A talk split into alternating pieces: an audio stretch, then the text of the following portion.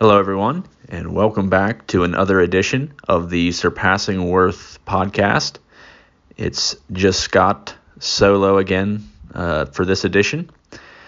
And in this episode, I want to discuss the way that Jesus interacts with uh, certain people during his time on earth. And there are different cases in the Bible that Jesus interacts with people that uh, you end up actually scratching your head sometimes with the way that he um, responds to them. Things that he says to them feel uh, contradictory, uh, but we know that uh, this has to be a, uh, a contradiction in our minds, not in the minds of Christ. Uh, and we should endeavor to bend our minds to understand uh, the the interactions and the responses of Jesus. Um, and in this specific uh, episode, I want to look at just how Jesus responded uh, to a rich young ruler the rich young ruler comes to Jesus and asks, "How may how may I inherit eternal life?" And uh, Jesus responds in a way that uh, leaves us maybe questioning his response, uh, scratching our heads, wondering why he responded in that way. But I think um, hopefully we will see that Jesus does not contradict himself at all. He uh, lays before this rich young ruler um, exactly what the requirements were, and then also uh, gives him the solution to his problem. Um, and I think before I get into the account, I think we have to think about maybe the culture in which we live in the Western world, at least. Uh, and I think that uh, the popular culture that we live in uh, has fallen victim to um, what can be named as easy believism. Uh, just simply believe, uh, just simply uh, say the sinner's prayer, and you are saved. Um, and I think this is this is a a massively misguided understanding of um, what it means to believe in Jesus, what it means to walk with with Him. And um, so I think our culture has fallen victim to that. Uh, and Paul Washer, for those of you who listen to Paul Washer, you know that he does not mince words. Uh, but a quote from him that I've found very enlightening uh, is this: It's uh, he says, "If the church uses carnal means to draw carnal men, it will be forced to continue and even grow in carnality in order to keep them." And so, uh, Paul Washer's take and uh, my take also is that uh, if um, you desire to to grow in numbers and desire to um, use cool, uh, culturally acceptable means that fall outside of the biblical means, um, then you will draw carnal men. And carnal men will be uh, in your church, in your pews, and you will have to continue to use carnal means and even grow in them to keep people in the seats.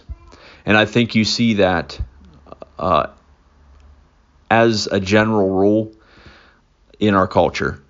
Um, for those of you who know Mike Todd and uh, his church, you know that the display of complete irreverence uh, that he had on Easter was uh, disgusting.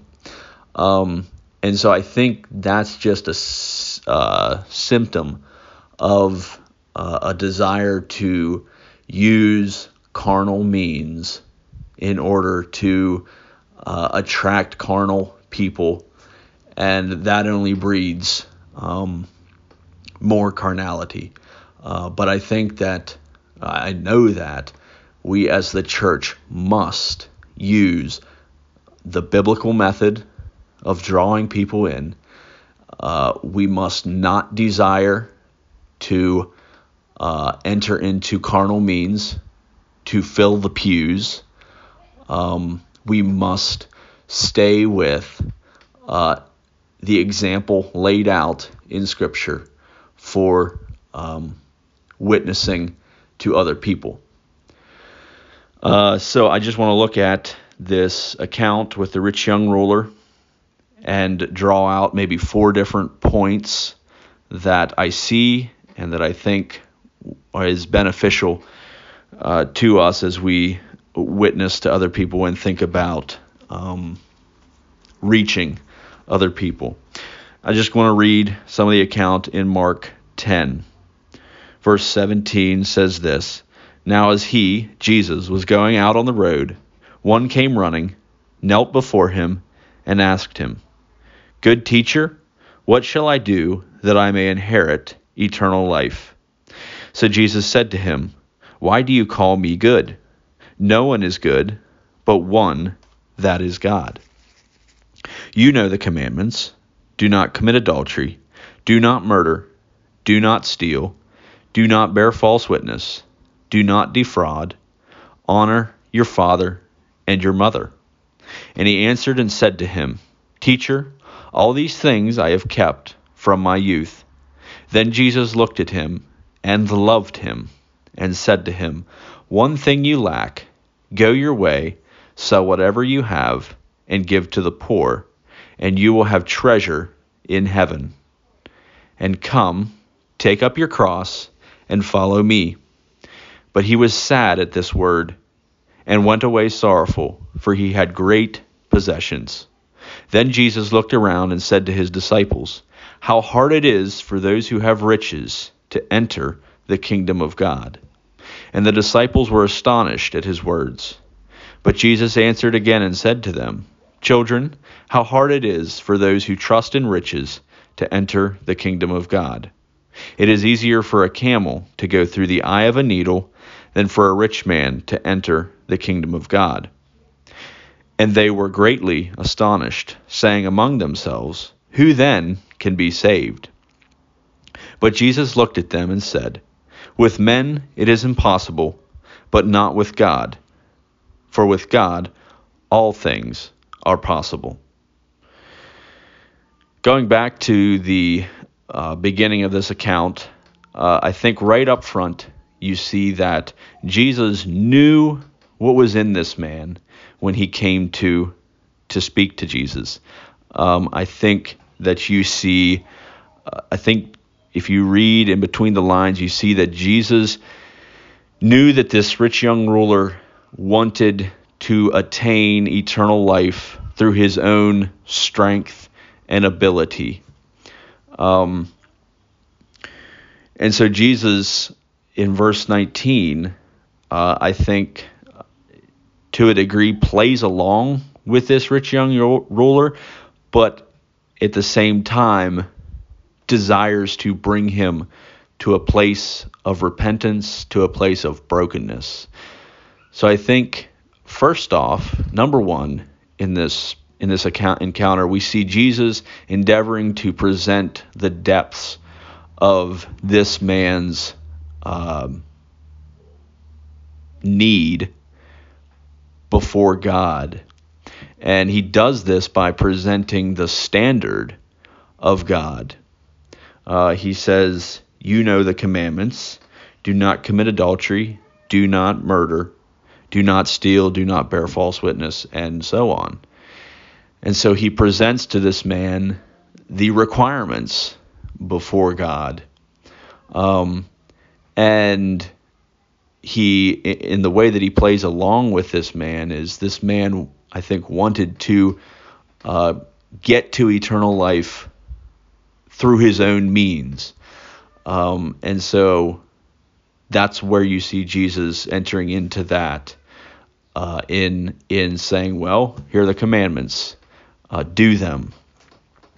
Um, but where it comes into, I think Jesus is also um, providing a way for repentance and a way for brokenness, and um, and looking to Him is uh, I think he desires for this rich young ruler to realize, hey, I cannot do that. Um, to realize the brokenness of of not being able to to keep the perfect standard that God has called us to. Uh, and so I think this is the first thing that flies in the face of our culture's easy believism method is that uh, we must not uh, water down the requirements before God. Uh, we must not water down the standard of God. God is holy, God is righteous, God is perfect and God desires perfection. There's a scripture that says, Be ye perfect as your Father is also perfect. So we must not water down the requirements before God. But I think, as I said, Jesus is calling this man to brokenness and repentance in laying out the, the commands before him.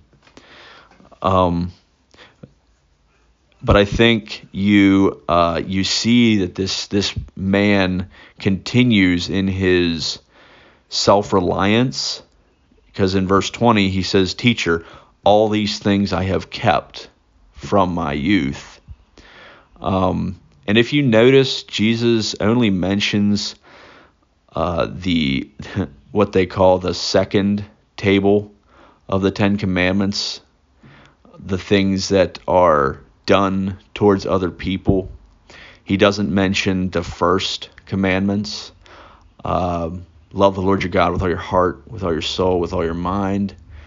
Um, and so I don't think that this rich young ruler is is being pretentious and self-conceited necessarily in that he's telling a lie.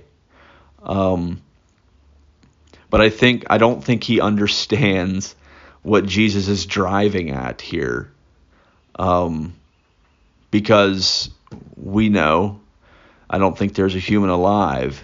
There isn't a human alive who has loved the Lord their God with all their heart, with all their soul, with all their mind perfectly.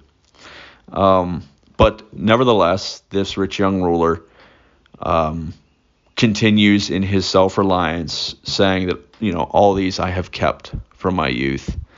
Um, you don't see brokenness. So, number two, then, you see Jesus' response to this man. It says in verse 21, it says, Then Jesus, looking at him, loved him and then said to him. So you see that number two, Jesus loved him. So I think we have to understand that when we are witnessing and we are uh, in dialogue and walking with an unbeliever, um, we must love them as Jesus loved them.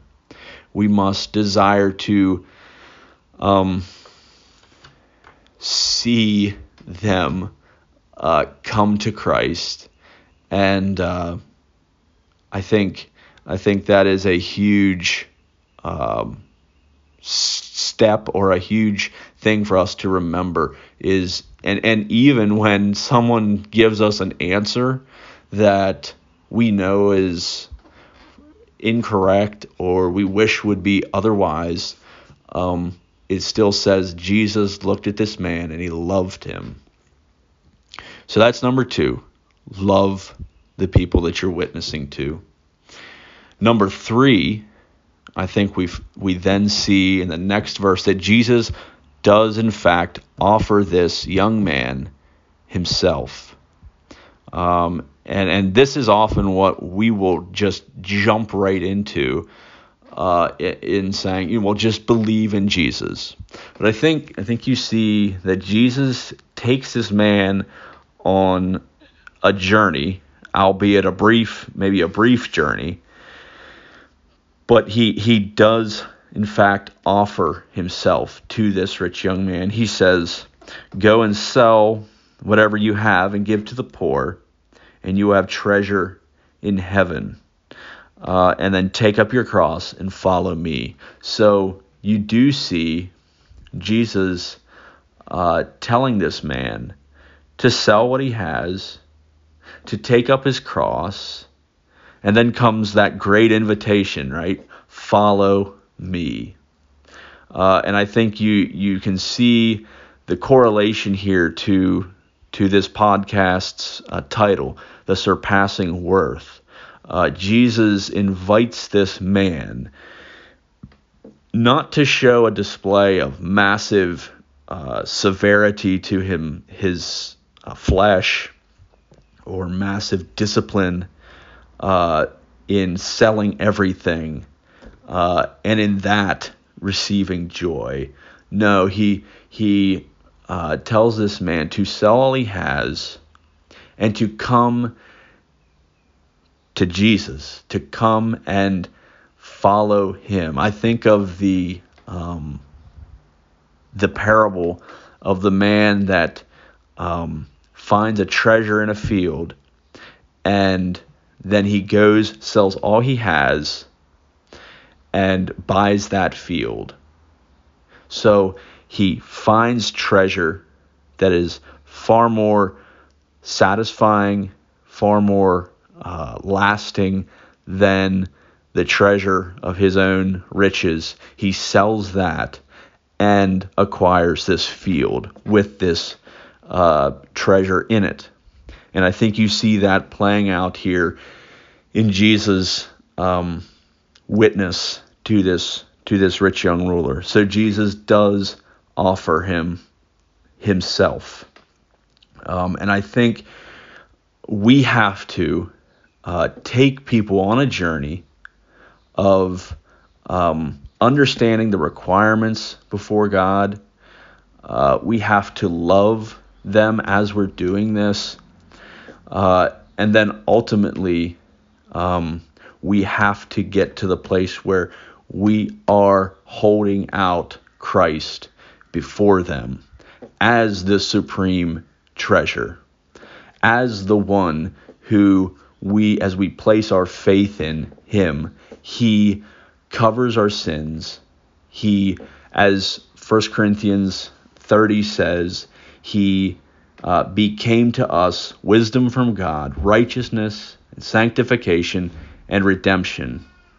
Uh, and so we have to offer people um, Christ then uh, as they see their need for Him. Uh, and Jesus um, will not play um, 1A to our riches or our pleasure or our entertainments 1B. Okay? He will not play uh, on the same podium with other things in this world. Um, it just will not happen. He must be supreme. That's the demand. That's the call uh, to follow Christ is to take up our cross, to to relegate everything else in this world uh, as dead, to follow Christ, um, and and and to realize that that everything else good in this life is actually in service to our walk with Christ and to the kingdom. Um, and so we do end up getting to, in verse 21, Jesus offering this man himself, the surpassing worth of himself. Uh, and then I think lastly, in verse, um, way down in verse 27, uh, we see that even when someone walks away um, and and is as it says sorrowful uh, and he was sad at this word even when someone walks away we must endeavor to fully trust in the father's good plan uh, because the disciples are are wondering at this. Uh, you know, it's easier for a camel to go through the eye of a needle than for a rich man to enter the kingdom. And that the disciples say, well, how, who then can be saved? And Jesus responds with a statement that I think is full of just trust in God's plan. He says, you know, with men it's impossible, but not with God for with God all things are possible. And I think you also see in John 6:37 uh, where Jesus says, "All that the Father gives me will come to me, and whoever comes to me I will never cast out."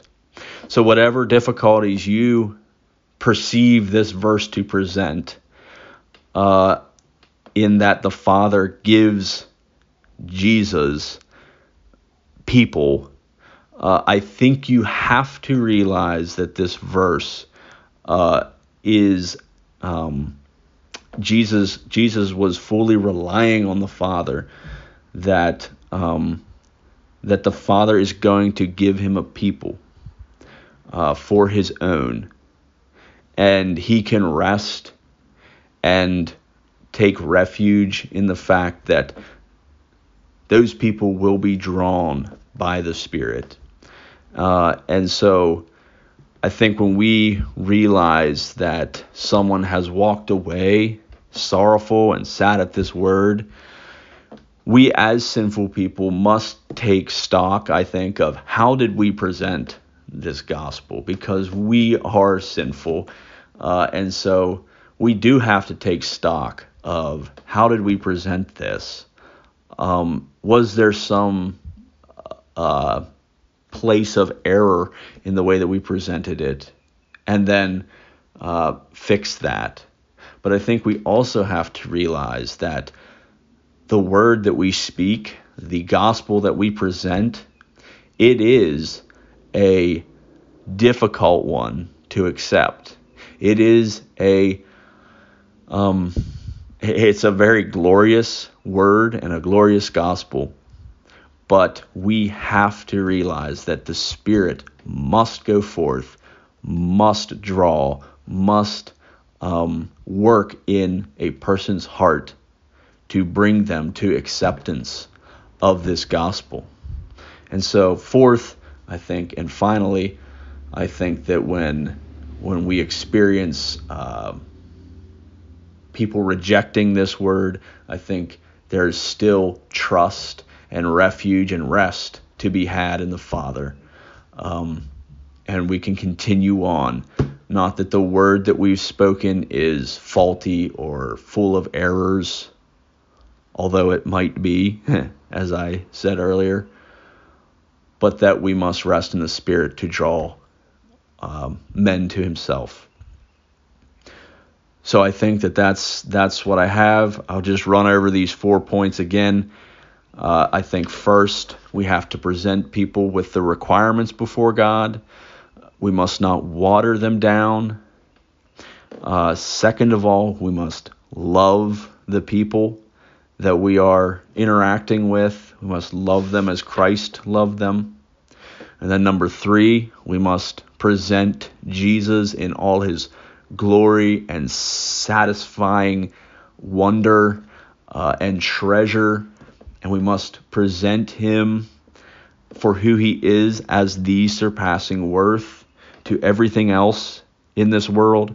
And then number four, we must rest in the Father and in the Spirit to work in the hearts of other people.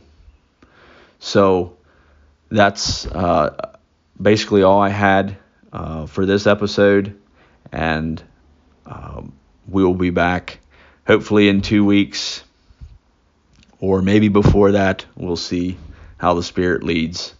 But until then, uh, blessings, and uh, I pray that everyone um, finds Christ to be uh, their surpassing worth.